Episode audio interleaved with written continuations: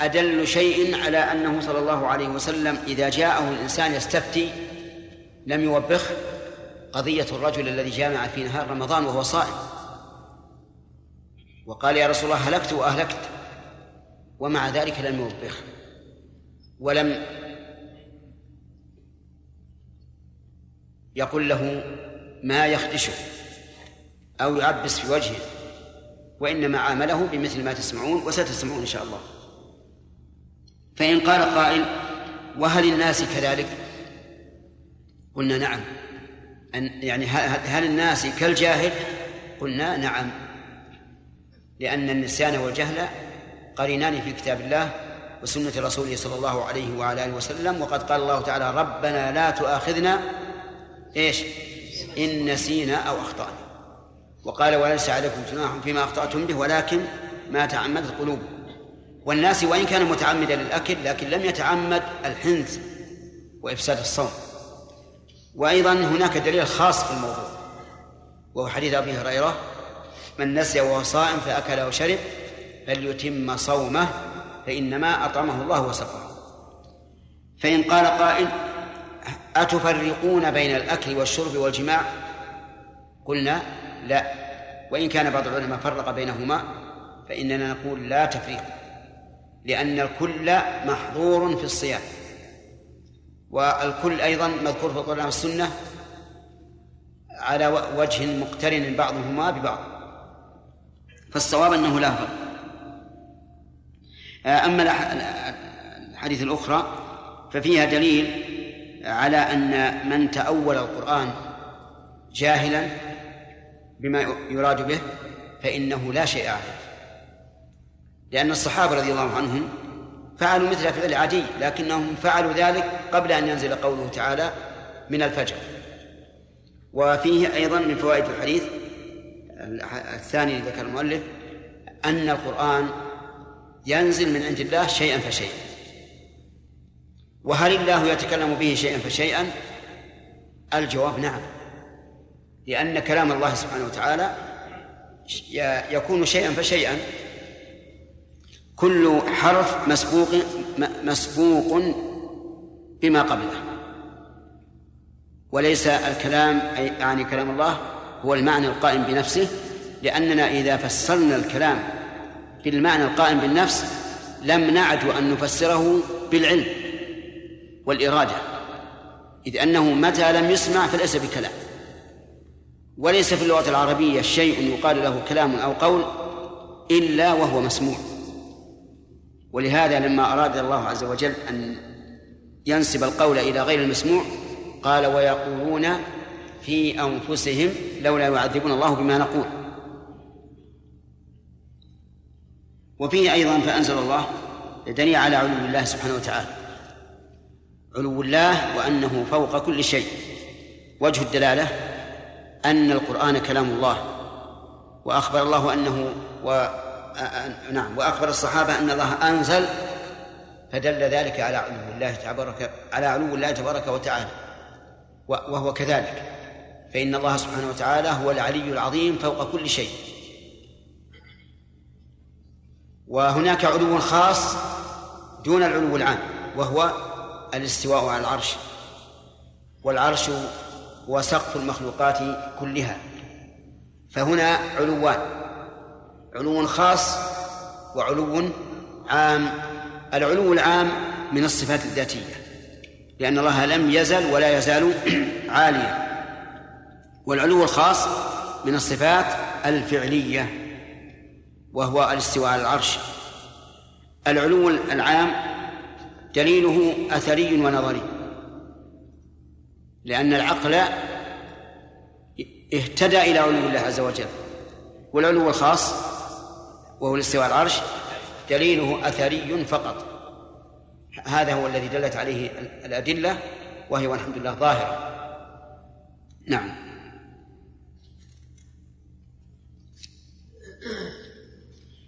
أيضا فيه كلمة إنما يعني يعني بمعنى يريد. وفي هذا دليل على التوسع في صفات الأفعال. وأن الله تعالى ينسب إليه الفعل باللفظ وإن لم يرد وإن لم يرد نصا في القرآن والسنة لأن أفعال الله ليس لا يحاط بها فالصحابة قالوا إن إنما يعني لو قال قائل هل هذه الصفة من صفات الله؟ هل جاءت في الكتاب والسنة؟ قلنا ما جاءت لكن الأفعال ما لها حصر فنقول إنما أراد الله إنما عن الله توسع الله في كذا وكذا آه، صرح في كذا وكذا ولا يضر. لأن هذا من أفراد جنس عام وهو الفعل. نعم. حدثنا يحيى بن يحيى ومحمد بن رمح قال حدثنا الليث حاء وحدثنا قتيبة حدثنا قتيبة بن سعيد قال حدثنا ليث عن ابن شهاب عن سالم بن عبد الله عن عبد الله رضي الله عنه عن رسول الله صلى الله عليه وسلم أنه قال إن بلالا يؤذن بليل فكلوا واشربوا حتى تسمعوا تأذين ابن أم مكتوم. نعم. حدثني. قوله صلى الله عليه وسلم إن بلالا يؤذن بليل هذا في رمضان. وقوله بليل يعني قبل طلوع الفجر. فكلوا واشربوا الأمر هنا هل هو للإباحة أو للاستحباب؟ الظاهر الأول أنه للإباحة لأن الصحابة قد يتوهمون أنه إذا أذن بلال وجب الإمساك فبين لهم أنه أمر مباح. أما كون السحور سنة أما كون السحور سنة فهذا يؤخذ من دين الآخر. وقوله إن بلال يؤذن بليل هل هذا الأذان لصلاة الفجر؟ لا ليس لصلاة الفجر. ولنا على ذلك دليلان الدليل الأول أن الصلاة لا يؤذن لها حتى يدخل وقتها. فمن أذن للصلاة قبل دخول وقتها وجب عليه إعادة الأذان بعد دخول الوقت. دليل هذا قول النبي صلى الله عليه وعلى آله وسلم إذا حضرت الصلاة فليؤذن لكم أحد. إذا حضرت ومتى تحضر؟ تدخل تحضر إذا دخل وقته طيب. الدليل الثاني أنه جاء في هذا الحديث إن بلالا يؤذن بليل ليوقظ نائمكم ويرجع قائمكم. فدل ذلك على أن أذانه ليس للصلاة ولكن للتنبيه على حضور وقت السحور نعم. وقوله حتى تسمعوا أذان ابن أم مكتوم. في بعض الألفاظ حتى يؤذن لكن لا شك أن المراد بقوله حتى يؤذن أي حتى تسمع. لأنه إذا لم يسمع لا لا يدري. فهل نقول إنه لو فرض أن الإنسان لا يسمع الأذان فليأكل حتى يظهر النهار من فوق السطوح؟ لا. لكن هذا بناء على الغالب. نعم. حدثني حرملة بن يحيى قال أخبرنا ابن وهب قال أخبرني يونس عن ابن شهاب عن سالم بن عبد الله عن عبد الله بن عمر رضي الله عنهما أنه قال سمعت رسول الله صلى الله عليه وسلم يقول إن بلالا يؤذن بليل فكلوا واشربوا حتى تسمعوا أذان ابن أم مكتوم. نعم. حدثنا ابن حدثنا حدثنا ابن نمير قال حدثنا أبي قال حدثنا عبيد الله عن نافع عن ابن عمر رضي الله عنهما أنه قال كان لرسول الله صلى الله عليه وسلم مؤذنان بلال وابن وابن أم مكتوم الأعمى فقال رسول الله صلى الله عليه وسلم إن بلالا يؤذن بليل فكلوا واشربوا حتى يؤذن ابن أم مكتوم قال ولم يكن بينهما إلا أن ينزل هذا ويرقى هذا. قوله ابن أم مكتوم الأعمى.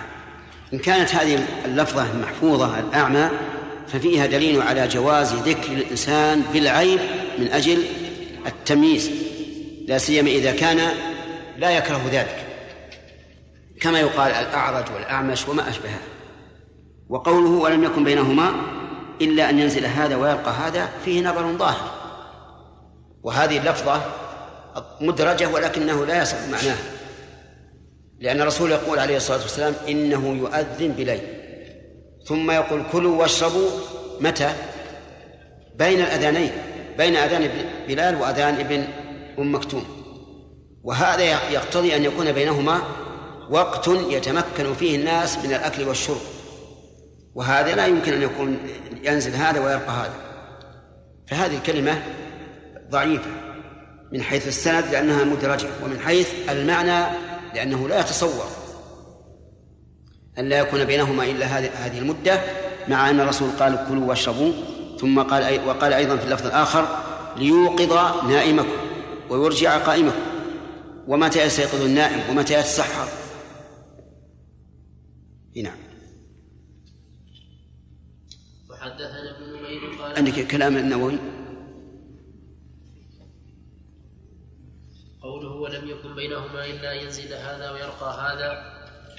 قال العلماء معناه أن بلالا كان يؤذن قبل الفجر ويتر... كان يؤذن قبل الفجر ويتربص بعد أذانه للدعاء ونحوه.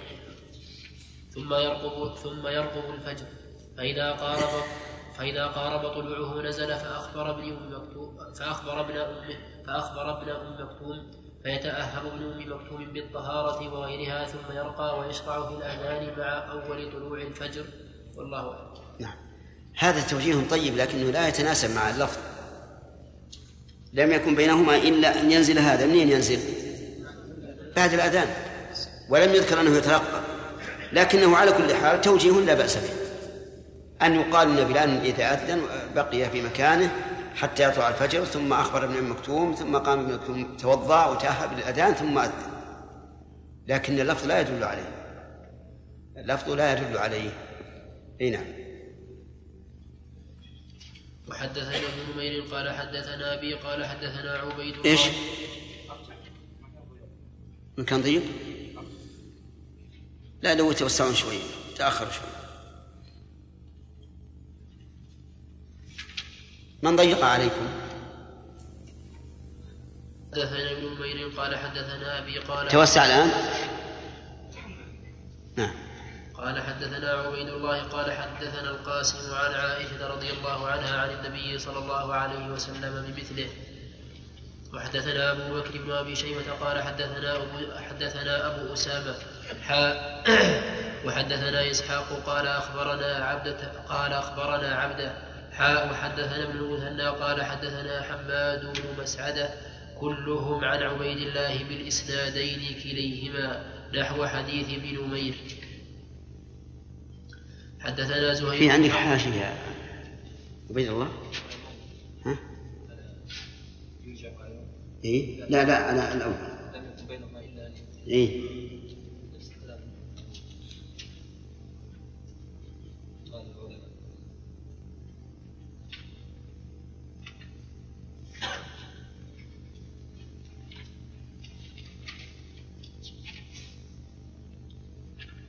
عندي حاشي قال لما ذكر لم يكن بينهم الا كذا قال لكن هذا لا يلائم لا يلائم الحديث فإنه لو كان لو كان كذلك. عندك ذي اقرأ. كذلك أو يلزم أو يلزم جواز الأكل والشرب والرفع بعد الفجر وبعد أن وبعد أن كتبت كتبت هذا.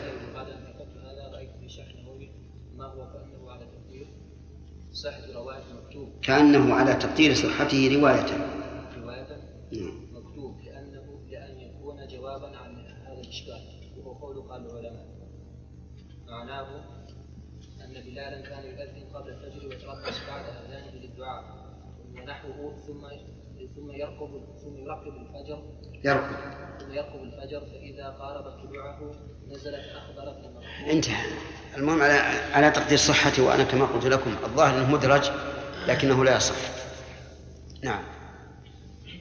حدثنا زهير بن حرب قال حدثنا إسماعيل حدثنا إسماعيل بن إبراهيم عن سليمان التيمي عن أبي عثمان عن ابن مسعود رضي الله عنه أنه قال قال رسول الله صلى الله عليه وسلم لا يمنعن أحدا منكم أذان بلال أو قال نداء بلال أو قال نداء بلال من من من, من سحوره فإنه يؤذن أو قال ينادي بليل ليرجع ليرجع قائمكم ليرجع قائمكم ليرجع قائمكم ويوقظ نائمكم. عندك يرجع قائمكم سنة. نعم. ليرجع. قائمكم. وجهها ما يصح. قائمكم. قائمكم؟ آه مشكلة. ليرجع. تأمل تأمل. قائمكم. ليرجع قائمكم هكذا عندي. بالفتح. فتح ال- يعني كلها عندي مشكورة بالوجهين لكن وجهها. رجع تستعمل لازما ومتعديا. قال الله تعالى فإن رجعك الله إلى طائفة منهم. أي ردك.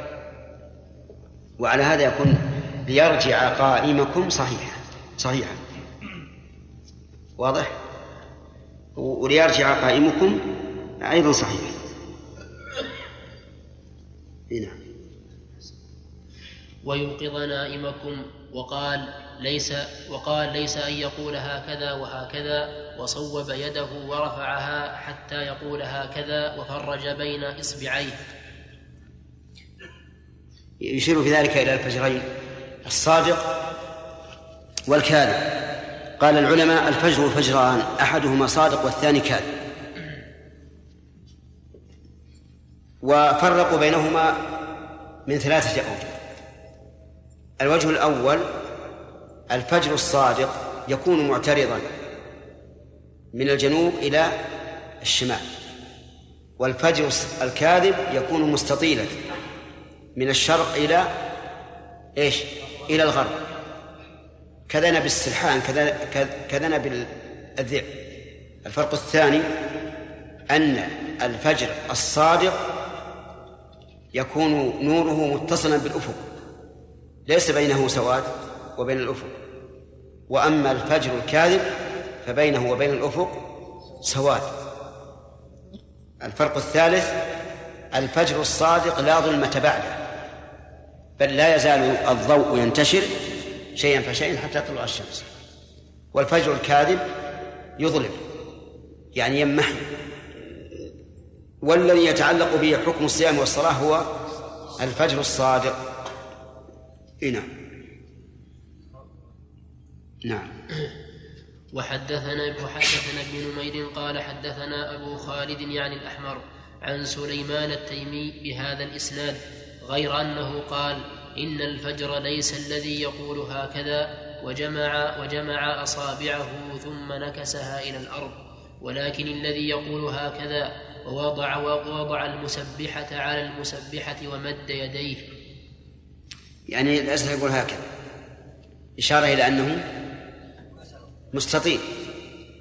ولكنه الذي يقول وضع المسبحة على المسبحة ومد ومد يديه. هكذا. يعني مستطير بالراء والكاذب مستطيل بالله. نعم. وحدثنا أبو بكر بن أبي شيبة قال حدثنا معتمر بن سليمان حاء وحدثنا إسحاق وحدثنا إسحاق بن إبراهيم قال أخبرنا جرير والمعتمر بن سليمان كلاهما عن سليمان التيمي بهذا الإسناد وانتهى حديث المعتمر عند قوله ينب عند قوله ينبه نائمكم ويرجع قائمكم. عند قوله ينبه نائمكم ويرجع ويرجع قائمكم. نعم. وقال إسحاق قال جرير في حديثه وليس أن يقول هكذا ولكن يقول هكذا. يعني الفجر هو المعترض وليس بالمستطيل. كيف؟ يرجع في المضارع والفاعل مستتر وقائم مفعول به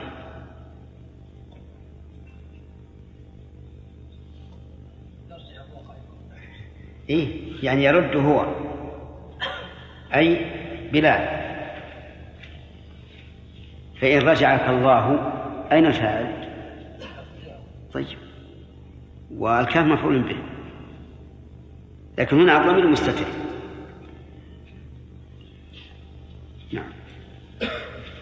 حدثنا شيبان بن فروخ قال حدثنا عبد الوارث عن عبد الله بن سوادة القشيري قال حدثني والدي أنه سمع سمرة بن جندب يقول سمعت محمدا صلى الله عليه وسلم يقول لا يغرن لا يغرن أحدكم نداء بلال من السحور ولا هذا البياض حتى يستطير هذا البياض يعني به إيش؟ المستطيل المستطيل كما سبق. نعم. وحدثنا زهير بن حرب قال حدثنا إسماعيل بن علية قال حدثني عبد الله عبد الله عبد الله بن سوادة عن أبيه عن سمرة بن جندب أنه قال قال رسول الله صلى الله عليه وسلم لا يغرنكم أذان بلال ولا هذا البياض ولا هذا البياض لعمود الصبح. حتى يستطير هكذا. وحدثني أبو الربيع الزهراني قال حدثنا حماد يعني بن زيد قال حدثني عبد الله بن سوادة القشيري عن أبيه عن سمرة بن جندب رضي الله عنه أنه قال قال رسول الله صلى الله عليه وسلم لا يغرنكم من لا يغرنكم من سحوركم أذان بلال ولا بياض الأفق المستطيل هكذا حتى يستطير هكذا. وحكاه حماد بيديه قال يعني معترضا. حدثنا عبيد الله بن معاذ قال حدثنا أبي قال حدثنا شعبة عن سوادة أنه قال سمعت سمرة بن جندب رضي الله عنه وهو يخطب وهو يخطب يحدث عن النبي صلى الله عليه وسلم أنه قال لا يغرنكم نداء بلال ولا هذا البياض حتى يبدو الفجر. أو قال حتى ينفجر الفجر. وحدثنا ابن المثنى قال حدثنا أبو داود قال أخبرنا شعبة قال أخبرني سوادة بن حنظلة القشيري أنه قال سمعت سمرة بن جندب رضي الله عنه يقول قال رسول الله صلى الله عليه وسلم فذكر هذا. كل هذه الأحاديث تدل على ما على القاعدة التي ذكرناها وهو أن أن بلال رضي الله عنه كان يؤذن من أجل استيقاظ النائم ورجوع القائم حتى يتسحر. وفيه فوائد منها جواز الأذان لهذا الغرض أي لإرجاع القائم وإيقاظ النائم. لكن هل يشرع هذا في غير رمضان أو لا أو لا يشرع إلا في رمضان؟ الظاهر لي أن إحدى العلتين إذا وجدت كفت في مشروعيته. فمثلا إذا قال أنا أؤذن في آخر الليل لأوقظ النائم حتى يصلي. قلنا إن هذا لا بأس به لأن هذه مصلحة شرعية شرع جنس الأذان مثلها ويدل لهذا أن عثمان رضي الله عنه زاد يوم الجمعة نداء ثالثا سابقا على النداء الذي يكون عند وجود عند حضور الإمام. ومن فوائده العمل بخبر المؤذن. لقوله إيش؟ حتى تسمعوا أذان ابن أم مكتوم. ومن فوائده جواز أذان الاعمال لكن بشرط أن يكون عنده علم بالوقت. أما أن يكون متخرصا فلا. والعلم بالوقت له طرق. منها أن يكون عنده من يعلم الوقت فيخبره فيخبره بذلك ومن ومنها في وقتنا الحاضر إيش؟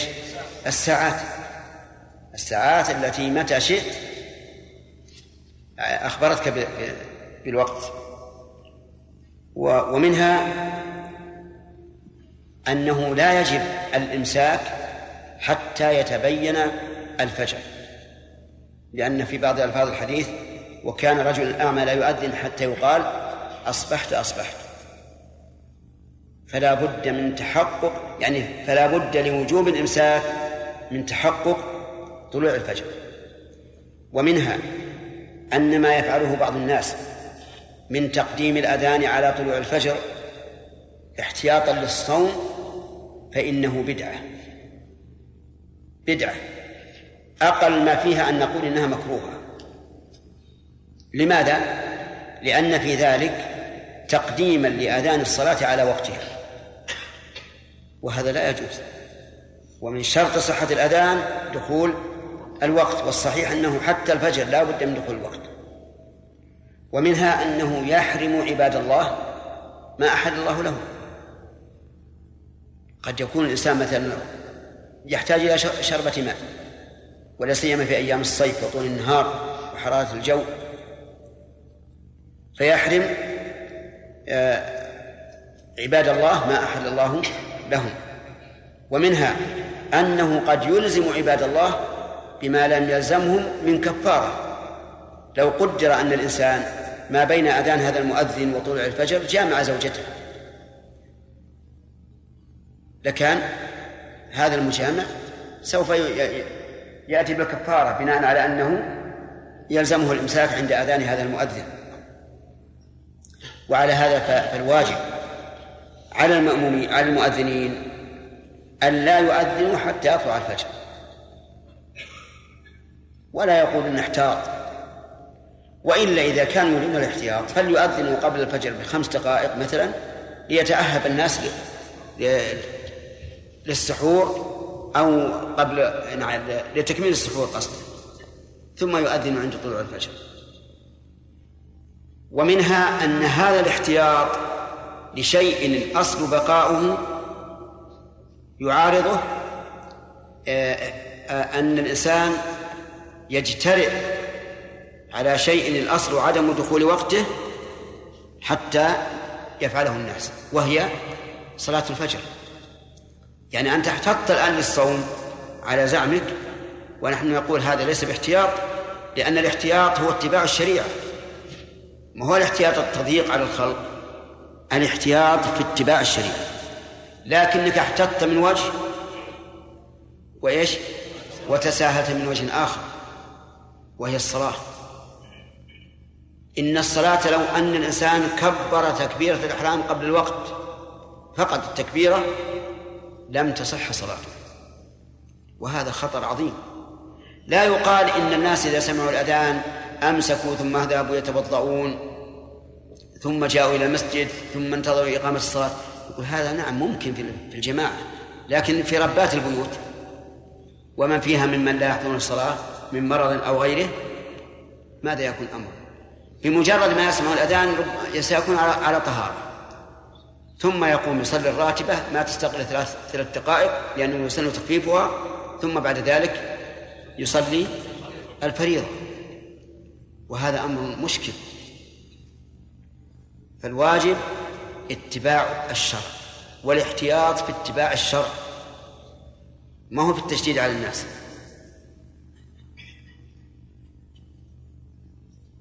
هل نقول من الفوائد آه أنه لا بأس أن يستعين المؤذن بمن يعلمه بالوقت؟ نعم نقول ذلك وإن كنا لا ندري هل هو هل أوصى الناس إذا رأوا الفجر أن يقول أن يخبروها أو لا. لكن هو الأصل عدم المنع وما يحصل به المقصود فهو خير. يشرب حتى يسمع آخر واحد حتى لا ينكر بعضهم على بعض شفاف والله. الظاهر الأمر في هذا واسع لأن, لأن تيقن طلوع الفجر صعب. و... لا بالتبين كما في القرآن. حتى يتبين. لكن مو معناه حتى يتبين واحد في الحجرة يقول ما يتبين. ما يجي ما يتبين الا شعاع الشمس. والله إحنا ما نأمرهم بالإعادة. ولا ننكر عليه. خصوصا بعضهم يؤذن قبل طلوع الفجر. نعم. شيخ الناس الآن يقومون حتى قبل أذان التقويم. أي نعم. وعرفنا التقويم يقدم خمس إلى ست دقائق نعم. يدون قبله إذا دخلنا المسجد يا شيخ يعني نقام فرض كفاية.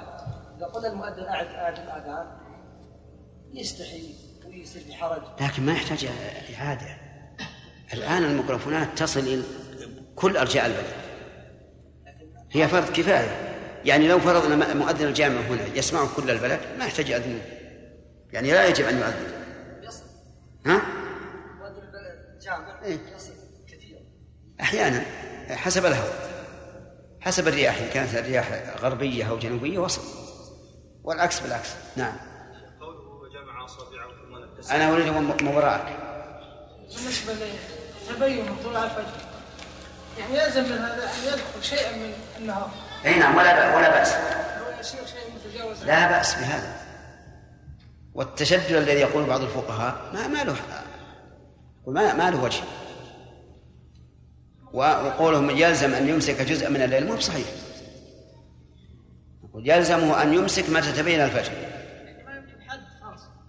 ما يمكن ما ما تقدر. خصوصا الفجر هذا. غروب الشمس يمكن تحده بالضبط لأنك تشوف فرصة الشمس. لكن بقية ال- ال- الأوقات ما تقدر تحددها يعني ما ما يفوت ولا دقيقة. الفجر والظهر والعصر والعشاء. الاحتياط فيما فيما قال ربنا عز وجل حتى يتبين. ولهذا قال العلماء لو قال لرجلين ارقبا لي الفجر فرقبا له الفجر وقال أحدهما طلع الفجر وقال الثاني لم يطلع فله الأكل حتى يتفق الرجلان. صرحوا بهذا. نعم. يا يا خلصت. أجل اصبر نعم. أخذت يا خالد؟ نعم. قوله وجمع نكسها كيفية شيخ؟ ها؟ كيفية؟ كذا. لأنه يعني الفجر الكاذب مستطيل كاذب وكذلك الصفه الثانية مقوس وضع أصابعه السبابه أي وضعها مستقيم أي مستطيل. على كل حال إذا إذا لم نستطع أن نعرف كيف إشارتهم فعندنا القول. مو لا نعم. أحسن قل. أحسن الله إليك يا شيخ. إذا كان يعني الآن قد تكون في جميع دول العالم الإسلامي إنه الأذان يقدم يعني ما في تحري جيد. إيش؟ ما في تحري دقيق. نعم.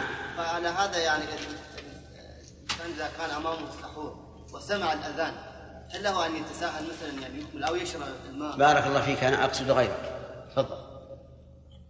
هذا هذا الاحتياط آه، بعض العلماء قالوا إن هو مأخوذ من ما لا يتم الواجب إلا به فهو واجب. إيه. وضربوا أمثلة على ذلك. نعم. منها الوضوء وقالوا أن الحدود الشرعية في الوضوء لا بد أن يزيد حتى يتأكد أنه اتم الفرض وما شابه ذلك يعني. نعم. مأجورين يعني. هذا غير مسلم. الأصل غير مسلم والفرق غير مسلم. إلى المرافق لولا أنه ثبت عن النبي عليه الصلاة والسلام أنه يصل المرافق لقلنا الحد المرفق ثم هل نعارض النص القرآني الصريح الواضح حتى يتبين؟ لو قال الله حتى يطلع الفجر لقلنا ممكن الاحتياط. أن تحتاط وأن تتقدم على الفجر بلحظة. لئلا يطلع لكن حتى يتبين ولا يمكن يتبين إلا وقد طلع.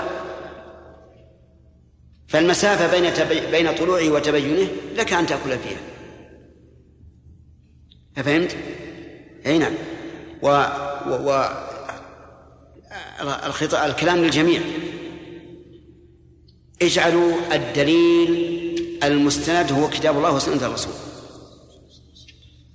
ودعوا أقوال الأقوال التي تخالف ذلك. ما دام عندنا نص صريح حتى يتبين.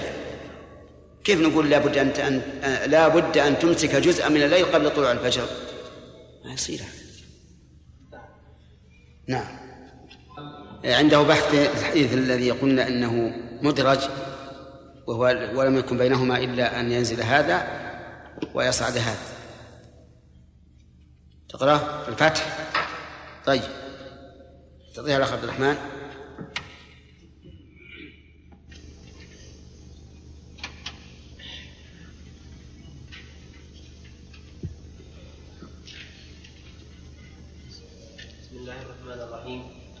لله رب العالمين وصلى الله وسلم على عبده ورسوله نبينا محمد وعلى اله وصحبه اجمعين قال الحافظ ابن حجر رحمه الله تعالى قوله حتى ي...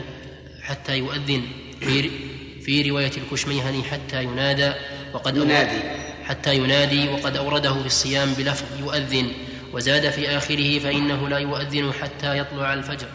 قال القاسم لم يكن لم يكن بين أذانيهما إلا أن يرقى ذا وينزل ذا. وفي هذا وفي هذا تقييد لما أطلق في الروايات الأخرى من قوله إن بلالا يؤذن بليل ولا يقال إنه مرسل لأن القاسم تابعي فلم يدرك القصة المذكورة لأنه ثبت عند النسائي من رواية حفص بن غياث وعند الطحاوي من رواية يحيى القطان كلاهما عن عبيد الله بن عمر عن القاسم عن عائشة فذكر الحديث قالت ولم يكن بينهما إلا ينزل هذا ويصعد هذا. ولع- وعلى هذا فمعنى قوله في رواية البخاري قال القاسم أي في روايته عن عائشة وقد وقع عند مسلم في رواية ابن في رواية ابن نمير عن عبيد الله بن عمر عن نافع عن ابن عمر مثل هذه الزيادة وفيها نظر أوضحته في كتاب المدرج وثبت وفيها نظر. وفيها نظر أوضحته في كتاب المدرج وثبتت الزيادة أيضا في حديث أنيسة الذي تقدمت الإشارة إليه وفيه حجة لمن ذهب إلى أن الوقت الذي يقع فيه الأذان قبل الفجر هو وقت السحور وهو وهو أحد الأوجه في المذهب واختاره السوفي في شرح المنهاج وحكى تصحيحه عن القاضي حسين والمتولي وقطع به البغوي. وكلام ابن دقيق العيد يشعر به, يشعر به فإنه قال بعد أن حكاه يرجح, يرجح يرجح هذا بأن قوله إن بلالا ينادي بليل خبر يرجح هذا بأن نعم. لا يرجح هذا. يرجح هذا بأن قوله إن بلالا ينادي بليل خبر يتعلق به فائدة للسامعين قطعا. وذلك إذا كان وقت الأذان مشتبها محتملا لأن لأن يكون عند طلوع الفجر. فبين صلى الله عليه وسلم أن ذلك وذلك بأن يكون. وذلك إذا كان وقت الأذان مشتبها محتملا محتملا لأن يكون عند طلوع الفجر. فبين صلى الله عليه وسلم أن ذلك لا يمنع الأكل والشرب بل الذي يمنعه طلوع الفجر الصادق. قال وهذا يدل وهذا يدل على تقارب وقت أذان بلال من الفجر. انتهى. ويقويه أيضا ما تقدم من أن الحكمة في مشروعيته التأهب لإدراك الصبح في أول وقتها. وصحح الإدراك ويقويه أيضا ما تقدم من أن الحكمة في مشروعية في مشروعيته التأهب لإدراك الصبح في أول وقتها. وصحح النووي وصحح النووي في أكثر كتبه أن مبدأه من نصف الليل الثاني وأجاب عن هذا الحديث في شرح مسلم فقال قال العلماء معناه أن أن بلالا كان يؤذن ويتربص بعد أذانه للدعاء ونحوه. فإذا قارب طلوع الفجر نزل فأخبر ابن أم فأخبر ابن أم مكتوم فيتأهب بالطهارة وغيرها ثم يرقى ويشرع في الأذان مع أول طلوع الفجر. وهذا مع وضوح مخالفته لسياق الحديث يحتاج إلى دليل خاص لما صححه حتى يسوغ له حتى يسوغ له التأويل. ووراء ذلك أقوال أخرى وراء. ووراء ذلك أقوال أخرى معروفة في الفقهيات. واحتج الطحاوي واحتج الطحاوي لعدم مشروعية الأذان قبل الفجر بقوله لما كان بين أذين لما كان بين لما كان بين أذانيهما من القرب ما ذكر في حديث عائشة ثبت أنهما كانا ثبت أنهما كانا يقصدان وقتا واحدا وهو طلوع الفجر. فيخطئه بلال ويصيبه ابن ويصيبه ابن أم مكتوم. وتعقب بأنه لو كان كذلك لما أقره صلى الله لما أقره النبي صلى الله عليه وسلم مؤذنا واعتمد عليه. ولو كان كما ادعى لكان وقوع ذلك منه نادرا. وظاهر حديث ابن عمر يدل على أن ذلك كان شأنه وعادته. والله أعلم. ها؟ شيء هذا رفعت يدك هذا أيضا بحث من علي أبو الحسن.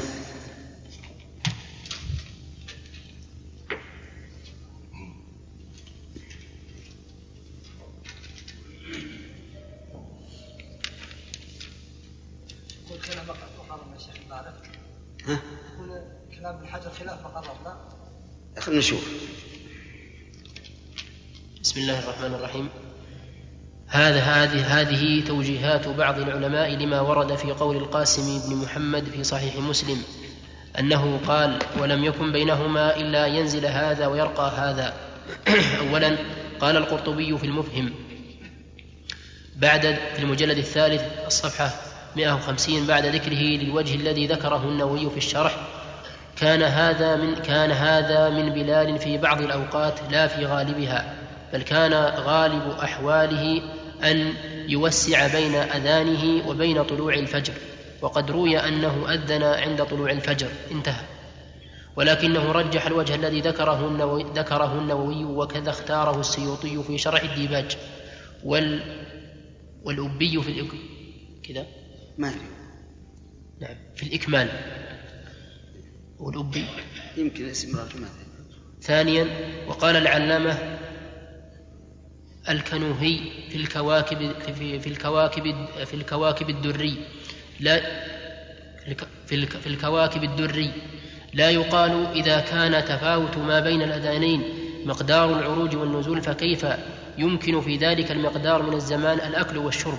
قلنا إن طعامهم كان علقة لا يحتاج فيه لا يحتاج فيها إلى كثير وقت فإنما هي تميرات وشربة ماء.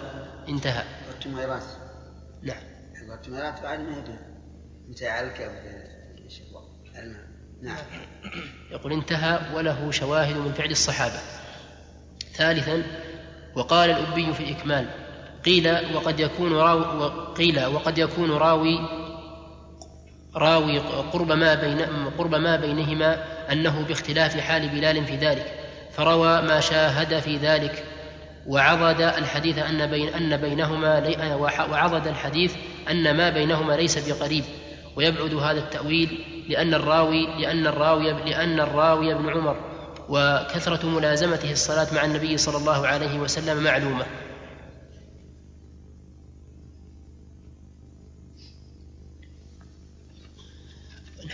وهذا دليل على وجود وقت بين الأذانين.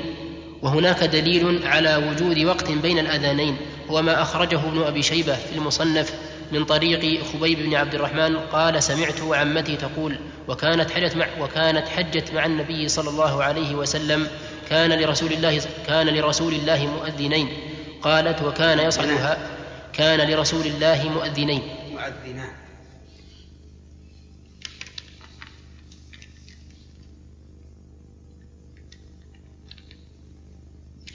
كان لرسول الله مؤذنان. قالت وكان يصعد هذا وينزل هذا فكنا نتعلق به فنقول كما أنت حتى نتسحر. وإسناد رجاله ثقات.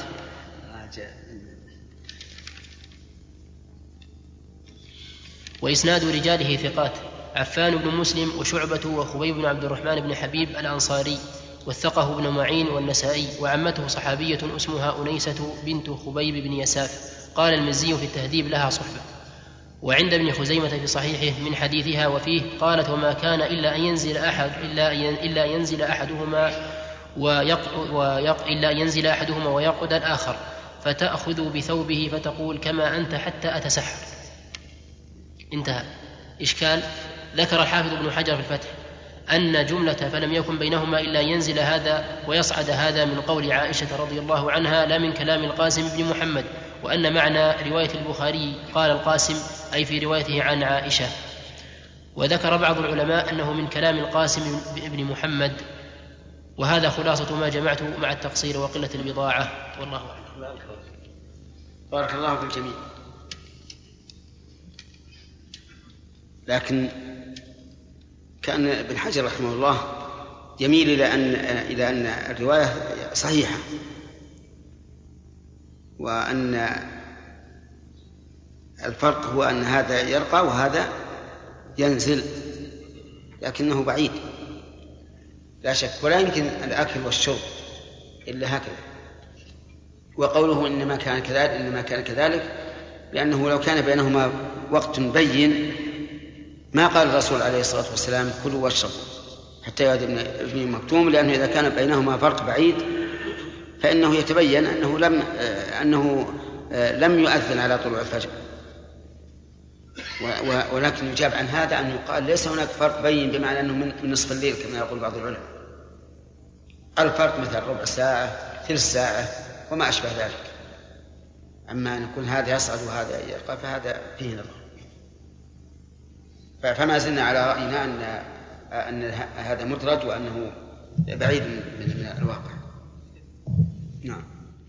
لا يمكن أن يكون هذا يعني من- باب التقريب منه فقط من الراوي ليس خلاف الأصل ولم يكن بينهما إلا كذا. حصل. تحرير حديث عائشة. انتهاء تحرير حديث عائشة. عن؟ سام النبي صلى الله عليه وسلم. اي نعم. يمكن ما كمل. كمله طيب عندك؟ نخلي الم- الوقت التعليج عشان الليل آه، غدا إن شاء الله. كيف؟ اي بس ما قال هذا ربما يكون. لكن اولا في عهد الرسول عليه الصلاة ما هناك منارة طويلة حتى تحتاج إلى إلى صعود طويل أو نزول طويل. ثاني نقول كلوا واشربوا. هذا يفيد إن هناك وقت للاكل والشرب الذي أباحه الرسول عليه الصلاة والسلام. يعني نقول هناك وقت لكن قوله حتى يصعد ينزل هذا ويصعد هذا يعني مبالغة في القصر. يعني كان وقت لكن قصير جدا. يعني هو الأصل عدم المبالغة. الأصل عدم المبالغة. ولهذا تأويل النووي الذي نقله عن العلماء أنه يبقى يذكر الله ويدعو الله حتى يطلع الفجر ثم ينزل ويخبر آه، ويخبر بلالا ويخبر أم- ابن أم مكتوم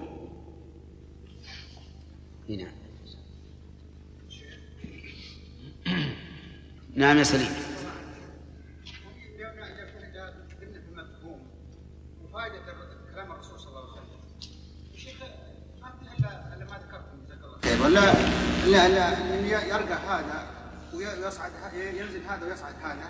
هذا ما فيه معنى معنى كلام الرسول بالكلية. أي نعم. يفقد المعنى. نعم بسم الله الرحمن الرحيم. الحمد لله رب العالمين وصلى الله وسلم على عبده ورسوله نبينا محمد إيش؟ وعلى آله وصحبه أجمعين. إيش عندك؟ اي نعم.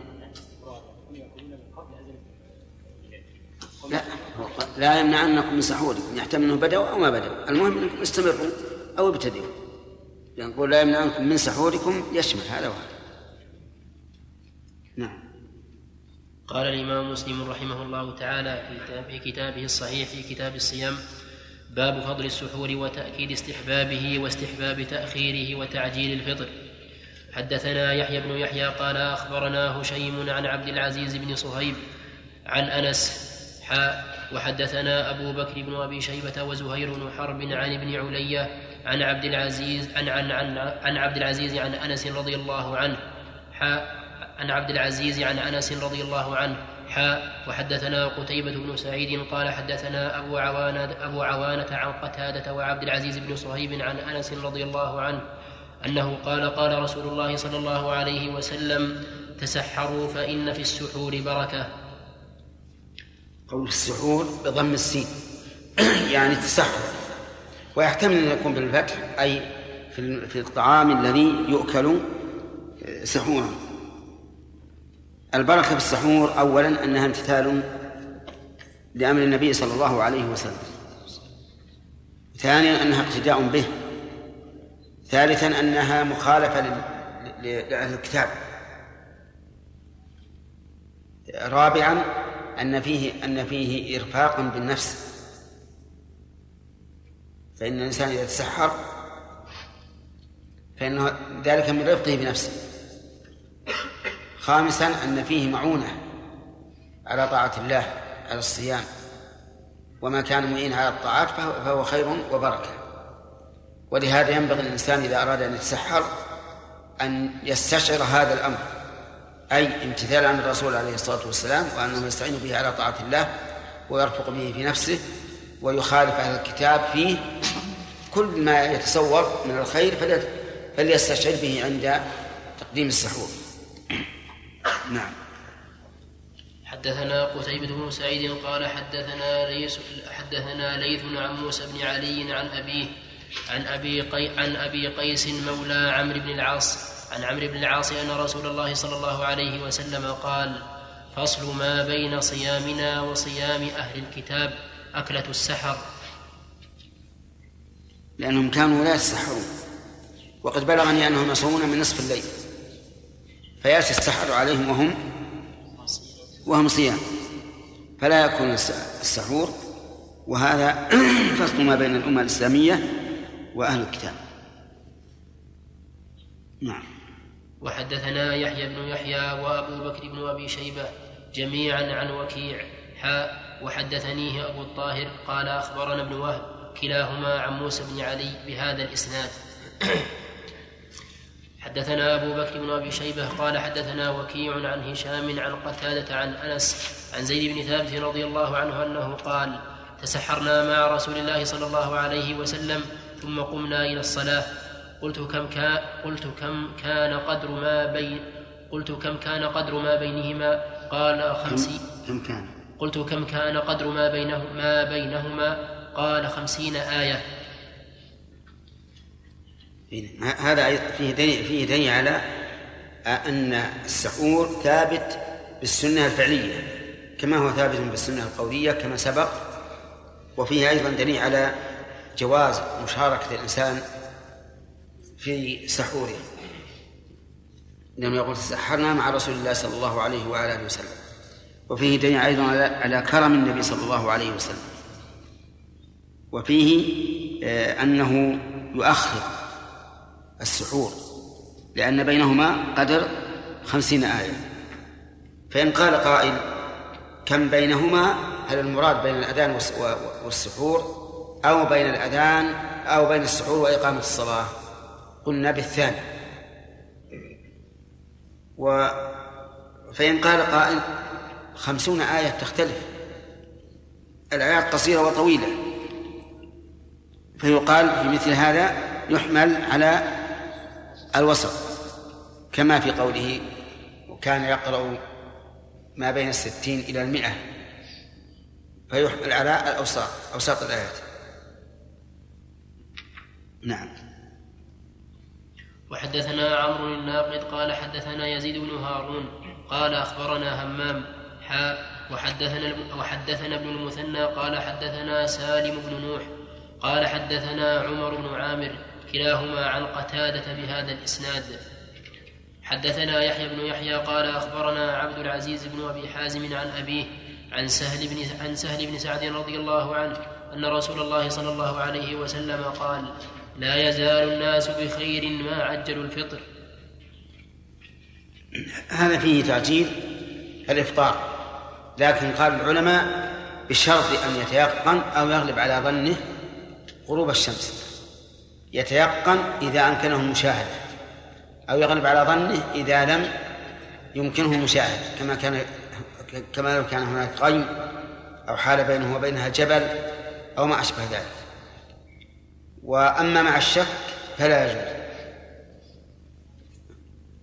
فالأحوال أربع إما أن يتيقن أنها لم تغرب فهنا لا يفطر أو أنها غربت فيفطر أو يغلب على ظنه أنها لم تغرب فلا يفطر أو يغلب على ظنه أنها أنها غربت فيفطر أو يتردد فلا يفطر. خمسة أقسام. نعم. وحدثناه قتيبة قال حدثنا يعقوب حاء وإذا تأملت أن الأفضل تأخير السحور وتعجيل الفطر تبين لك مدى رحمة الله سبحانه وتعالى بعباده. وأنه يستحب منهم تبارك وتعالى أن يتأخروا فيما أباح الله لهم وأن يتعجلوا فيما أباح الله لهم. طيب وإذا لم إذا لم يجد شيئا نقول بالنية لو فرضنا أن أحدا في البر ليس عنده ماء ولا ولا طعام فإنه يفطر بالنية. المهم أنه يعزم على أنه أفطر. وأما بعض بعض وأما قول من قال من الناس إنه يبل ثوبه أو يبل غترته فتنفصل ينفصل ريقه. فإذا انفصل ريقه عاد فمصه. فيكون بذلك مفطرا لأن الريق إذا انفصل ثم عاد وابتلعه الإنسان أفطر به. لكن هذا قول ليس بصواب. بل يقال إذا لم تجد ما تفطر به فعليك بالنية. نعم. وحدثناه قتيبة قال حدثنا يعقوب حاء وحدثني زهير وحدثني زهير بن حرب قال حدثنا عبد الرحمن حدثنا عبد الرحمن بن مهدي عن سفيان كلاهما عن أبي حازم عن سهل بن سعد رضي الله عنه عن النبي صلى الله عليه وسلم بمثله. حدثنا يحيى بن يحيى وأبو كريب محمد بن العلاء قال أخبرنا أبو معاوية عن الأعمش عن عن عمارة بن عمير عن أبي عطية أنه قال دخلت أنا ومسروق على عائشة فقلنا يا أم المؤمنين رجلان من أصحاب محمد صلى الله عليه وسلم أحدهما يعجل الإفطار أحدهما يعجل الإفطار ويعجل الصلاة والآخر يؤخر الإفطار ويؤخر الصلاة. قالت أيهما الذي يعجل الإفطار ويعجل الصلاة؟ قال قلنا عبد الله يعني ابن مسعود. قالت كذلك كان يصنع رسول الله صلى الله عليه وسلم. زاد أبو كريب والآخر أبو موسى. ومعلوم أن أن من وافق سنة رسول الله صلى الله عليه وسلم فهو فهو الأصوب بلا شك. نعم. وحدثنا أبو كريب قال أخبرنا ابن أبي زائدة عن الأعمش عن عمارة عن أبي عطية عن أبي عطية أنه قال دخلت أنا ومسروق على عائشة رضي الله عنها فقال لها مسروق رجلان من أصحاب محمد صلى الله عليه وسلم كلاهما لا يألو عن الخير أحدهما يعجل المغرب والإفطار والآخر يؤخر المغرب والإفطار فقالت فقالت من فقالت من يعجل المغرب والإفطار؟ قال عبد الله فقالت هكذا كان رسول الله صلى الله عليه وسلم يصنع. باب بيان وقت انقضاء الصوم وخروج النهار. حدثنا يحيى بن يحيى وأبو كريب وابن, وابن نمير واتفقوا في اللفظ. قال يحيى أخبرنا أبو معاوية وقال ابن نمير حدثنا أبي وقال أبو كريب حدثنا أبو أسامة. جميعا عن هشام بن عروة عن أبيه عن عاصم بن عمر عن عمر رضي الله عنه أنه قال قال رسول الله صلى الله عليه وسلم إذا أقبل الليل وأدبر النهار وغابت الشمس فقد أفطر الصائم. لم يذكر ابن نمير فقد. قول إذا أقبل الليل يعني من المشرق. وأ... نعم إذا أقبل الليل وأدبر النهار يعني من المغرب أفطر الصائم. لكن لابد من غروب الشمس. فلا يكفي الإقبال والإدبار بل لا بد من غروب الشمس. طيب فإن غربت ولم نرى إقبالا وإدبارا فهذا إن أمكن فالعبرة بغروب الشمس. نعم. و فيكون إقبال الليل وإدبار النهار يكون علامة على الغروب أو على قرب الغروب. لكن المدار كله على الغروب. وظاهر الحديث أنها بمجرد أن يسقط قرنها الأعلى يثبت الفطر وهو كذلك. يعني فلا حاجة إلى أن يزول النور القوي أو السفرة بل مجرد ما يغيب القرن الأعلى منها فإنه يفطر الصائم. وقوله فقد أفطر الصائم هل المعنى فقد حل له الفطر؟ أو المعنى فقد أفطر حكما وإن استمر في النية. الأول بدليل أن الرسول عليه الصلاة والسلام أباح الوصال إلى السحر. أباح أن الإنسان يواصل إلى السحر. ولو كان يفطر حكما لم يكن للوصال إلى السفر فائدة. فالظاهر إلى السحر فالظاهر أن أن قوله أفطر أي فقد حل له الفطر. نعم. وحدثنا يحيى بن يحيى قال أخبرنا هشيم عن أبي إسحاق الشيباني عن عبد الله عن عبد الله بن عن عبد الله عن عبد الله بن أبي أوفى رضي الله عنه أنه قال كنا مع رسول الله صلى الله عليه وسلم في سفر في شهر رمضان فلما غابت الشمس قال يا فلان انزل فاجدح لنا. قال يا رسول الله إن عليك نهارا. قال انزل فاجدح لنا. قال فنزل فجدح فأتاه به فشرب النبي صلى الله عليه وسلم ثم قال بيده إذا غابت الشمس من ها هنا وجاء الليل من ها هنا فقد أفطر الصائم.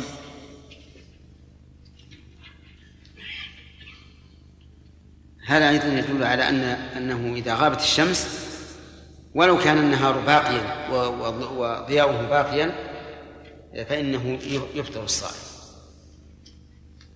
وقول الصحابي رضي الله عنه يا رسول الله إن عليك نهارا لا يريد بهذا معارضة النبي عليه الصلاة والسلام لكن يريد أن يتأكد ويستفهم هل يجوز الفطر حتى في هذه الحال. فلما أعاد النبي صلى الله عليه وسلم ذلك نزل فجدح نعم. حدثنا أبو بكر بن أبي شيبة قال حدثنا علي بن مسهر وعباد بن العوام عن الشيباني عن ابن أبي أوفى رضي الله عنه أنه قال كنا مع رسول الله صلى الله عليه وسلم في سفر فلما غابت الشمس قال لرجل انزل فاجدح لنا فقال يا رسول الله لو أمسيت قال انزل فاجدح لنا قال إن ع... قال انزل فاجدح لنا قال إن علينا نهارا فنزل فجدح له فشرب. ثم قال إذا رأيتم الليل قد أقبل من ها هنا وأشار بيده نحو المشرق فقد أفطر الصائم. وحدثنا أبو كامل قال حدثنا عبد الواحد قال حدثنا سليمان الشيباني قال سمعت عبد الله بن أبي أوفى رضي الله عنه يقول سرنا مع رسول الله صلى الله عليه وسلم وهو, وهو صائم فلما غربت الشمس قال يا فلان انزل فاجدح لنا مثل حديث ابن مسهر وعباد بن العوام. وحدثنا ابن أبي عمر قال أخبرنا سفيان حاء وحدثنا إسحاق قال أخبرنا جرير كلاهما عن الشيباني عن ابن أبي أوفى حاء وحدثنا عبيد الله بن معاذ قال حدثنا أبي حاء وحدثنا ابن المثنى قال حدثنا محمد بن جعفر قال حدثنا شعبة عن الشيباني عن ابن أبي أوفى رضي الله عنه عن النبي صلى الله عليه وسلم بمعنى حديث ابن مسهر وعباد وعبد الواحد وليس في حديث أحد منهم في شهر رمضان. ولا قوله وجاء الليل من ها هنا إلا في رواية هشيم وحده.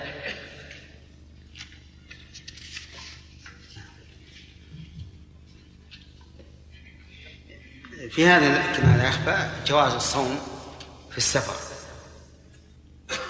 بل إنه أفضل ما لم يجد مشقة فإن وجد مشقة ولو يسيرة فالفطر أفضل. نعم. ويرجح الصوم في السفر ثلاثة أمور. الأمر الأول أنه فعل النبي صلى الله عليه وعلى آله وسلم. كما قال أبو الدرداء رضي الله عنه كنا مع النبي صلى الله عليه وسلم في رمضان في سفر في حر شديد. حتى إن أحدنا ليضع يده على رأسه من شدة الحر وأكثرنا ظلا صاحب الكساء. وما فينا صائم إلا رسول الله صلى الله عليه وسلم وعبد الله بن رواحة ثانيا أنه أسرع في في إبراء الذمة. وثالثا أنه أيسر على المكلف غالبا. ولهذا تجد الذين عليهم قضاء من رمضان يشق عليهم. تجد اليوم الواحد عشرة أيام عندهم. رابعا ذكره بعض بعض الناس وقال ولأنه يوافق الزمن الذي هو أفضل من من غيره أو الذي الصيام فيه أفضل من غيره وهو رمضان. كل هذه ترجح أن الصوم أفضل لكن هذا ما لم يكن عليه نوع مشقة. فإن كان عليه مشقة فلا. نعم.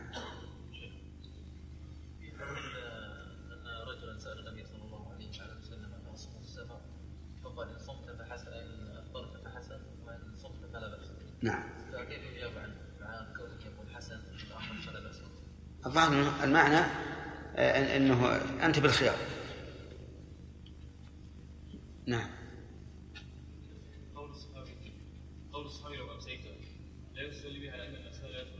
الشمس لا ما يستدل يعني المساء معناه أنك دخلت في في خالص المساء. المساء يكون من بعد صلاة العصر. نعم. الكتاب المقصود بهم هنا؟ اليهود والنصارى. الذين الكافرين أم الذين كانوا؟ الكفار أم الذين كانوا على الحق؟ كيف؟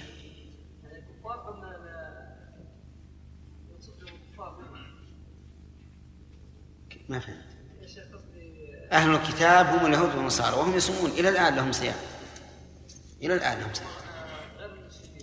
إنه غير المسلمين ما في شك.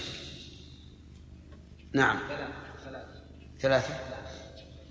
بس هو جاء وقت السؤال الظاهر خمس دقائق لا لا ما هو هذا المسلم هو ثلاثة.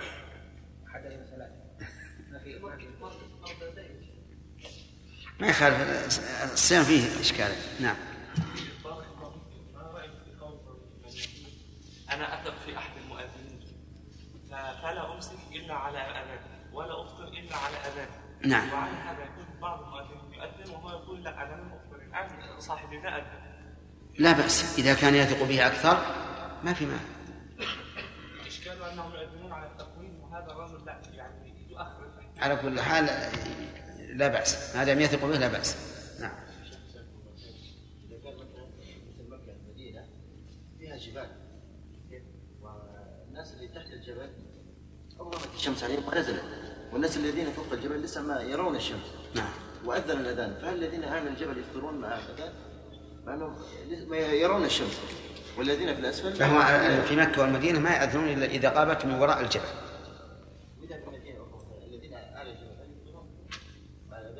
يعني غير المدينة ومكة لا مدينة أخرى طيب. لأن نقول لابد أن أن يغلب تتيقنوا أو يغلب على ظنكم أنها غابت. يعني حتى لو أذنهم يرون الشمس ينتظرون حتى تغيب الشمس؟ نعم نعم.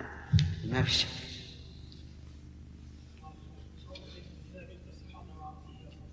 إيش؟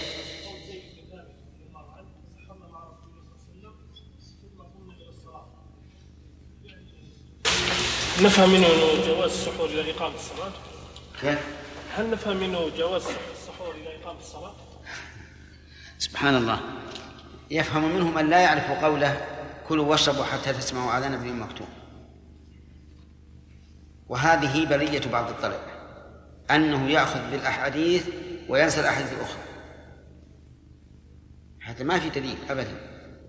وقد تسحرنا ثم أذن ثم قمنا. بعد أن أمسكنا. وهم قاموا إلى الصلاة. عند إقامة الصلاة. لأن المعروف أن الرسول صلى الله عليه وسلم إنما يأتي إلى المسجد إذا أراد القيام. يعني قيام الصلاة. شيخ الطائرة تكون فوق جدة ويعلن صاحب الطائرة أن أن أهل جدة أفضل وهو يرى الشمس. ما صح. هذا لا يصح ولكن يبقى عن الشمس عشر دقائق. بارك الله فيك. إذا إذا إن إن إن غابت الشمس قبل أن تقوم الطائرة. ثم أفطر الإنسان. ثم ارتفعت الطائرة فرأى الشمس. فليبقى على إفطاره. وأما إذا قامت الطائرة قبل أن تغيب الشمس ولو بقليل ثم لما ارتفعت وإذا الشمس مرتفعة فهنا لا يفطر حتى يرى آه، غروب الشمس. وهو في الطائرة يرى الشمس. وتريد أن تهبط. أي. ولكن آه، الشمس بقي عليها عشر دقائق. نعم. من فوق. من فوق. نعم. ونزلت الطائرة قبل عشر دقائق. طيب يفطر. لأنه وصل إلى مكان غابت فيه الشمس. شيخ بارك الله فيكم حتى لا لم أفهم يعني حكم الجبل والذين في اسفله نعم. نعم. نعم. يعني حكم يعني لو قال أهل الجبل اللي فوق إن الشمس لم تغرب حرم على أهل الذين في أسفلها أن يفطروا. لأن المكان واحد. وإنما اختلفوا في, في الارتفاع والانخفاض. لا أهل الطائرة قلنا هكذا. الآن لو لو قامت الطائرة قبل أن تغرب الشمس ما يمكن يفطرون حتى تغرب. أما الأرض كلها غابت عن الشمس بالطائرة. كل الأرض غابت عن الشمس. طيب أهل الجبل شيخ مثلها بعض الجبال شاهق جدا. ولو شاهق شاهقا جدا. المكان واحد. وما دون في الأرض فالشمس لم تغرب عن الأرض. لكن في الطائرة كل الجو هذا غابت عن الشمس. نعم. اول الدرس قوله لم يكن بينه بينهما إلا أن يصعد هذا ويرقى هذا. نعم. لو قيل بانه يعني لو قال قائل بأنه لا لا يعني لا خلاف بين الأقوال لأن لأنه معلوم أنه في زمانهم كان الصعود إلى ذلك المكان يحتاج وقت والنزول أيضا يحتاج وقت فسيكون محصل وقت إلى ربع ساعة وبهذا يعني يكون هناك جمع بين كل هذه الأقوال. لكن لأن بلال كان يرقى إلى مكان مرتفع وابن أم مكتوم كان أعمى فيحتاج إلى وقت لذلك. فما رايكم؟ لكنه ما ما لكنه لا يصعد حتى يقال أصبحت أصبحت. لو كان مثل يرقى ثم ينتظر قلنا ربما ليس لا ما نرى. أنا ما أرى إلا أنه إدراج فيه نظر. الله أكبر.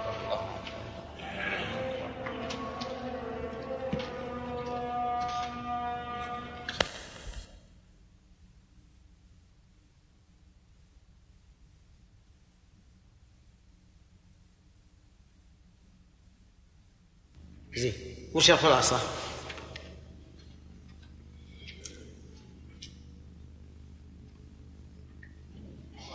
ها؟ لا خلاصة عقلية ما بت... ما ها؟ لا لا لا مو من جهة الحكم من جهة هل هل القصة واحدة ولا متعددة؟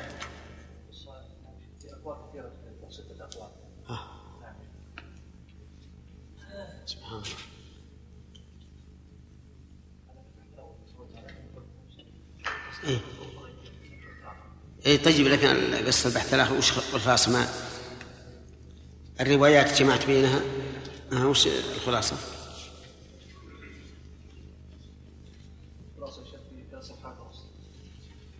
أو خلي بعدين.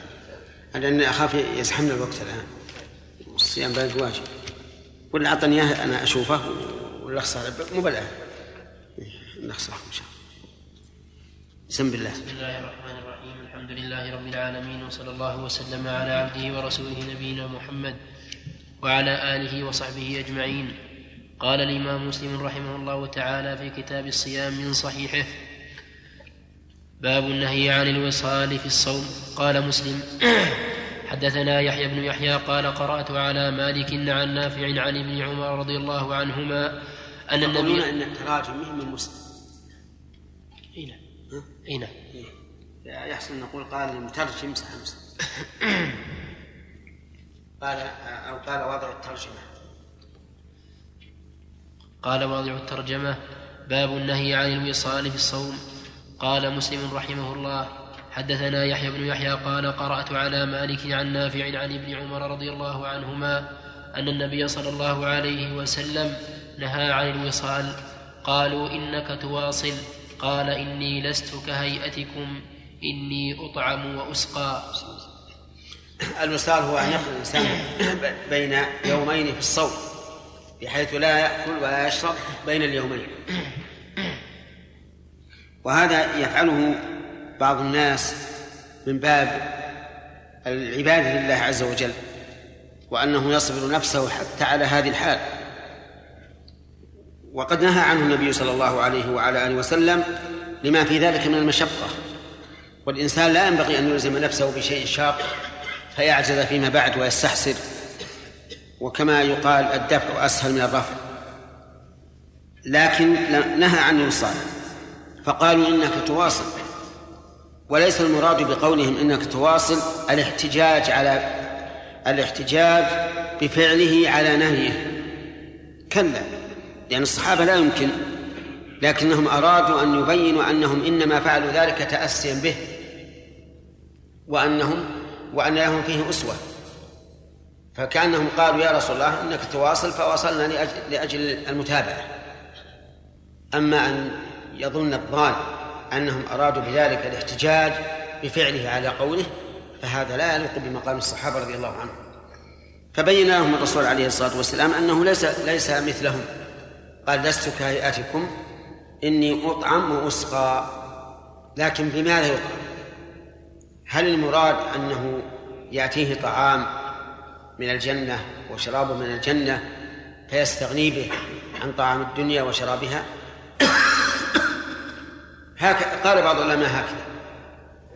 لكن هذا منقوض لأنه لو كان كذلك لم يكن هناك وصال. فدفع بعضهم هذا الإراد وقال إن طعام الجنة لا يفطر. وهذا أيضا مما يستغرب. كيف لا يفطر وهو يغذي؟ فهذا أيضا مدفوع وأحسن ما قيل في ذلك أنه عليه الصلاة والسلام لقوة تعلقه بقلبه نعم لقوة تعلق قلبه بربه وانشغاله بذكره يستغني بذلك عن الطعام والشراب. وهذه المرتبة العالية لا تكون لكل أحد بل هي للرسول عليه الصلاة والسلام وحده. فكأنه قال أطعم وأسقى بما في قلبي من التعلق بالله عز وجل والانشغال بذكره. وهذا أمر معلوم حتى في المحسوس. وفي هذا يقول الشاعر لها أحاديث من ذكراك تشغلها. عن الشراب وتلهيها عن الزاد. لها أحاديث من ذكراك. تشغلها عن الشراب وتلهيها عن الزاد. يعني أنها إذا قامت تتحدث بك فإنها تلهو عن كل شيء. وهذا أيضا مسلم يعني محسوس. الإنسان إذا انهمك بشيء فإنه ينسى أنه ينسى نفسه. ينسى أنه أنه جائع أو أنه عطشان. وتمضي عليه الساعات وكأنها دقائق. فهذا أحسن ما يحمل عليه هذا الحديث. وعلى هذا فيكون من خصائص الرسول عليه الصلاة والسلام أن الله أعطاه قوة في الانشغال بذكره وتعلق قلبه به تبارك وتعالى تكفيه عن إيش؟ عن الطعام والشراب. هذا هو أحسن ما قيل في هذه المسألة.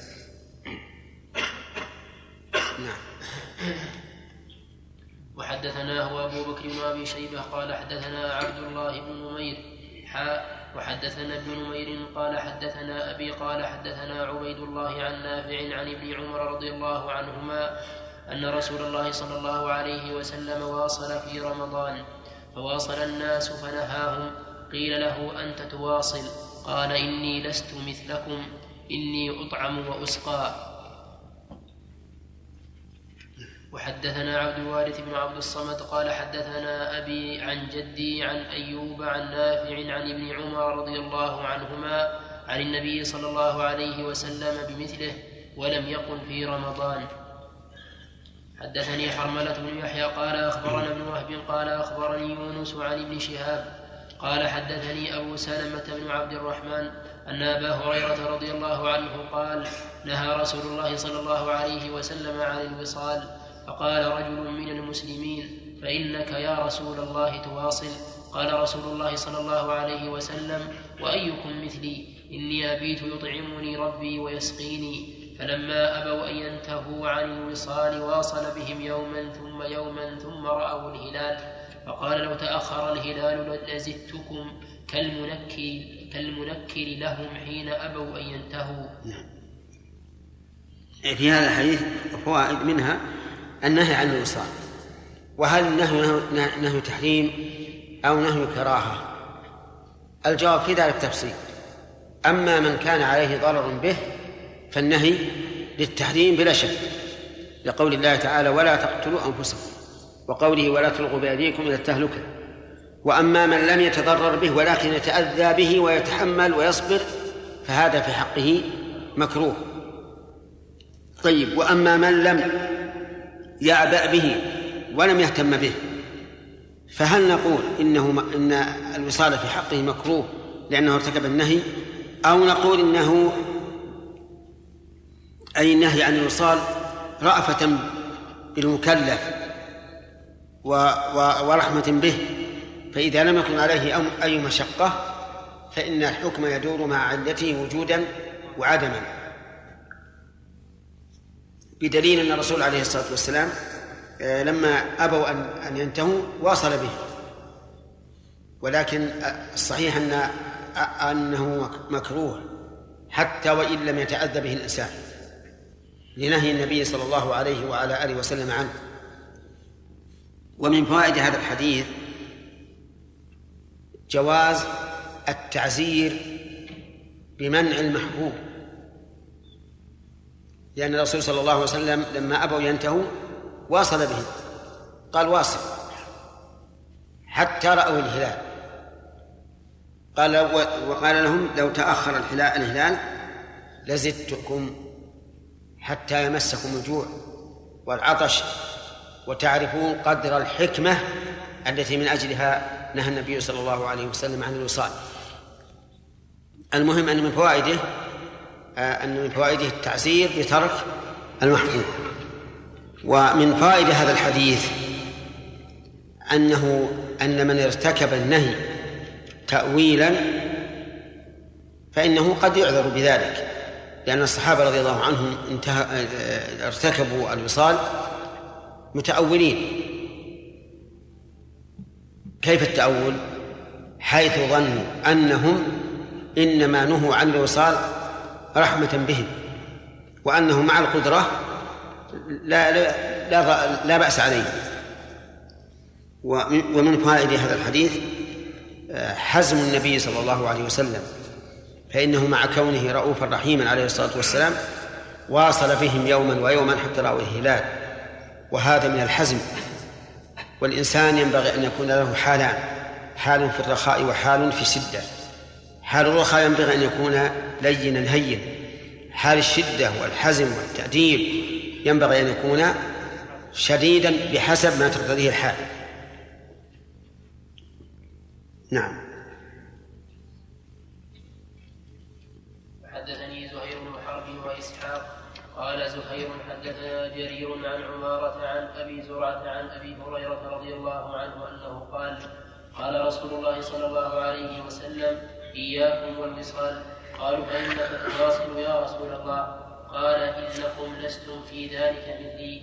إني أبيت يطعمني ربي ويسقيني فاكلفوا من الأعمال ما تطيقون. نعم هذا فيه إشارة إلى الحكمة من النهي عن الوصال وهو وهي أنه ربما لا يطيق الإنسان ذلك فيكون قد أتعب نفسه وكلفها ما لا تطيق. حدثنا قتيبة سعيد قال حدثنا المغيرة عن أبي الزناد عن الأعرج عن أبي هريرة رضي الله عنه عن النبي صلى الله عليه وسلم بمثله غير أنه قال فاكلفوا ما لكم به طاقة. وحدثنا ابن نمير قال حدثنا أبي قال حدثنا الأعمش عن أبي صالح عن أبي هريرة رضي الله عنه عن النبي صلى الله عليه وسلم أنه نهى عن الوصال بمثل حديث عمارة عن أبي زرعة. حدثني زهير بن حرب قال حدثنا أبو النضر قال حدثنا أبو النضر هشام بن القاسم. هاشم. حدثنا زهير بن حرب قال حدثنا أبو النضر هاشم بن القاسم قال حدثنا سليمان عن ثابت عن أنس رضي الله عنه أنه قال كان رسول الله صلى الله عليه وسلم يصلي في رمضان فجئت فقمت إلى جنبه وجاء رجل آخر فقام أيضا حتى كنا رهطا. فلما حس النبي صلى الله عليه وسلم أنا خلفه جعل يتجوز في الصلاة ثم دخل رحله فصلى صلاة لا يصليها عندنا. قال قلنا له حين أصبحنا أفطنت لنا الليلة؟ قال فقال نعم ذاك الذي حملني على الذي صنعت. قال فأخذ يواصل رسول الله صلى الله عليه وسلم وذاك في آخر الشهر فأخذ رجال من أصحابه يواصلون فقال النبي صلى الله عليه وسلم ما بال رجال يواصلون إنكم لستم إنكم لستم مثلي. أما والله لو تما أو أما والله لو تماد أو أما والله أما والله لو تماد لي الشهر لواصلت لواصلت وصالا يدع المتعمقون تعمقهم. اللهم صل وسلم. هذا كلام شديد. يعني هؤلاء تعمقوا وتقعروا في العبادة وأرادوا أن يكلفوا أنفسهم ما لا يطيقون فبين الرسول عليه الصلاة والسلام أنه لو تماد الشهر يعني ولم يهل الهلال لواصل بهم حتى يعرف المتعمقون تعمقهم. وفي هذا نهي واضح عن التشدد في الدين لأن الدين والحمد لله يسر. ليس فيه شدة ولا تشدد. كما قال النبي عليه الصلاة والسلام إن الدين يسر ولن يشاد الدين أحد إلا غلبه. وقال يسروا ولا تعسروا وبشروا ولا تنفروا فإنما بعثتم ميسرين ولم تبعثوا معسرين. وفي هذا الحديث دليل على مشروعية الجماعة في قيام رمضان.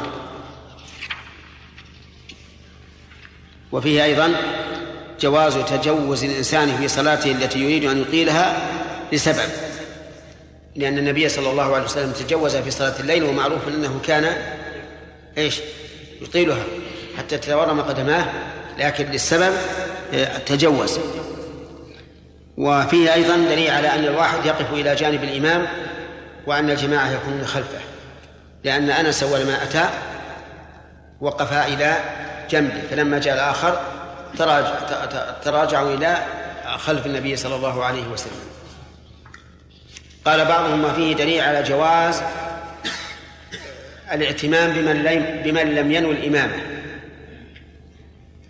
جواز الائتمام بمن لم ينوي الإمامة لأن ظاهر الحال أن النبي صلى الله عليه وسلم لم, لم ينوي الإمامة بهم. ولهذا لما أحس تجوز ودخل رحله. وإلى هذا ذهب الإمام مالك رحمه الله. وعلى هذا فلو أن رجلا كان يصلي فأتى خلفه جماعة وأتموا به بدون أن يعلم فصلاتهم صحيحة. أما على المشهور من مذهب الحنابلة فإنها لا تصح حتى ينوي الإمام الإمامة والمأموم الائتمام وفيه أيضا دليل على تسمية البيت رحلا لقوله دخل في رحله وعليه يتنزل قول المؤذن في أيام المطر والدحر صلوا في رحالكم يعني في إيش؟ في بيوتكم. نعم. حدثنا عاصم بن النضر التيمي قال حدثنا خالد يعني ابن الحارث قال حدثنا حميد عن ثابت عن أنس رضي الله عنه أنه قال واصل رسول الله صلى الله عليه وسلم في أول شهر رمضان فواصل ناس من المسلمين فبلغه ذلك فقال لو مد لنا الشهر لواصلنا وصالا يدع المتعمقون تعمقهم إنكم لستم مثلي أو قال إني لست مثلكم إني أظل يطعمني ربي ويسقيني. وحدثنا إسحاق بن إبراهيم وعثمان بن أبي شيبة جميعا عن عبد عن عبده. قال إسحاق أخبرنا عبدة بن سليمان عن هشام بن عروة عن أبيه عن عائشة رضي الله عنها قالت نهاهم النبي صلى الله عليه وسلم عن الوصال رحمة لهم فقالوا إنك تواصل قال إني لست كهيئتكم إني يطعمني ربي ويسقيني هذا في بيان الحكمة من النهي عن الوصال وهي الرحمة بهم نعم ما هو توجيه حديث النبي صلى الله عليه وسلم وهو قوله لعائشه رضي الله عنها واعلمي أن أجرك على قدر مشقتك. هذا ما فيما لا فيما لا فيما لا يمكن للانسان التخلص منه. إذا صار الانسان لا يمكن التخلص مثلا خرج إلى المسجد في أيام الحر الشديد أو البرد الشديد أو توضأ في أي في برد شديد هذا هذا معنى. على خلاف مالك رحمه الله والحنابله نعم. لو كان واحد قد صلى خلف من لم ينوي الامام نعم. نقول صلاة مجزئه نعم على على مذهب مالك نعم يعني على مذهب الحنابلة لا عليه الانسان مثلا. ها؟ الذي يقال بالفتوى شيخ على هذا؟ لا الفتوى على أنه يجوز أن أن ينوي الإمامة في أثناء الصلاة. لكن شيخ لو اتانا واحد الآن قال والله أنا صليت ولما سلم الرجل قال ما نويت بالكتاب. إيه. لا أنا أفتي بمذهب مالك. لو كان هكذا أفتنه بمذهب مالك. نعم إذا كان آه، أحد الناس يعتقد آه، قولا تبعا لعلمائه وفي بلده هو وسأل أحدنا وهو يعتقد خلاف ما يعتقد هذا السائل. هل يفتي بما يعتقده هو أو بما يعتقده علماء. الله ما أدري هذا ما بسؤال يا فؤاد هذا ما بسؤال. يشكل علينا أن بعض الناس قد يسأل عن عن شيء. يعني نحن نعتقد تبعا لعلمائنا. القول الراجح أنه كذا وكذا. هو مقتضى الدليل بلا شك. نعم. إذا خاف من إذا خاف فتنة فلا بأس أن يفتيه سرا. ويقول هذا سر لأني ما ودي أن نخالف الجماعة. كما كان بعض العلماء يفتون بمسائل سرية. قلت لك إذا خفت فتنة إما التفريق بين الناس وإما أن لا أعبأ بقولك بعد هذا. يقول هذا رجل شاذ ولا عنده علم وهذا علم علم جديد وهذا مذهب تالي وه- وهلم هلم جر من أقوال العوام. المهم ينظر المصلحة الله أكبر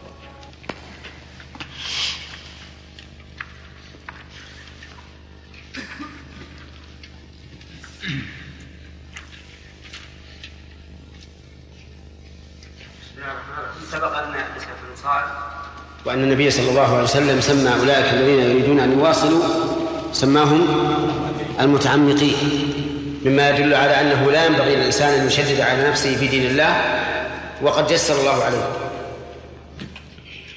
وسألنا سائل البارحة وهو مسعود قال يعني كيف نجيب عن قول النبي صلى الله عليه وسلم لعائشة أجرك على قدر نصبك. وقلنا له إن هذا إذا كان الإنسان يشق عليه أن إيش؟ يأتي بالعبادة على حسب الشرط فإنه يزاد له في أجره أما أن يتعب نفسه بما ليس بمشروع فهذا لا ينبغي نعم. بسم الله الرحمن الرحيم. الحمد لله رب العالمين وصلى الله وسلم على عبده ورسوله نبينا محمد وعلى آله وصحبه أجمعين. قال المترجم رحمه الله لصحيح مسلم باب بيان أن القبلة في الصوم ليست محرمة على من لم تحرك شهوته. قال مسلم.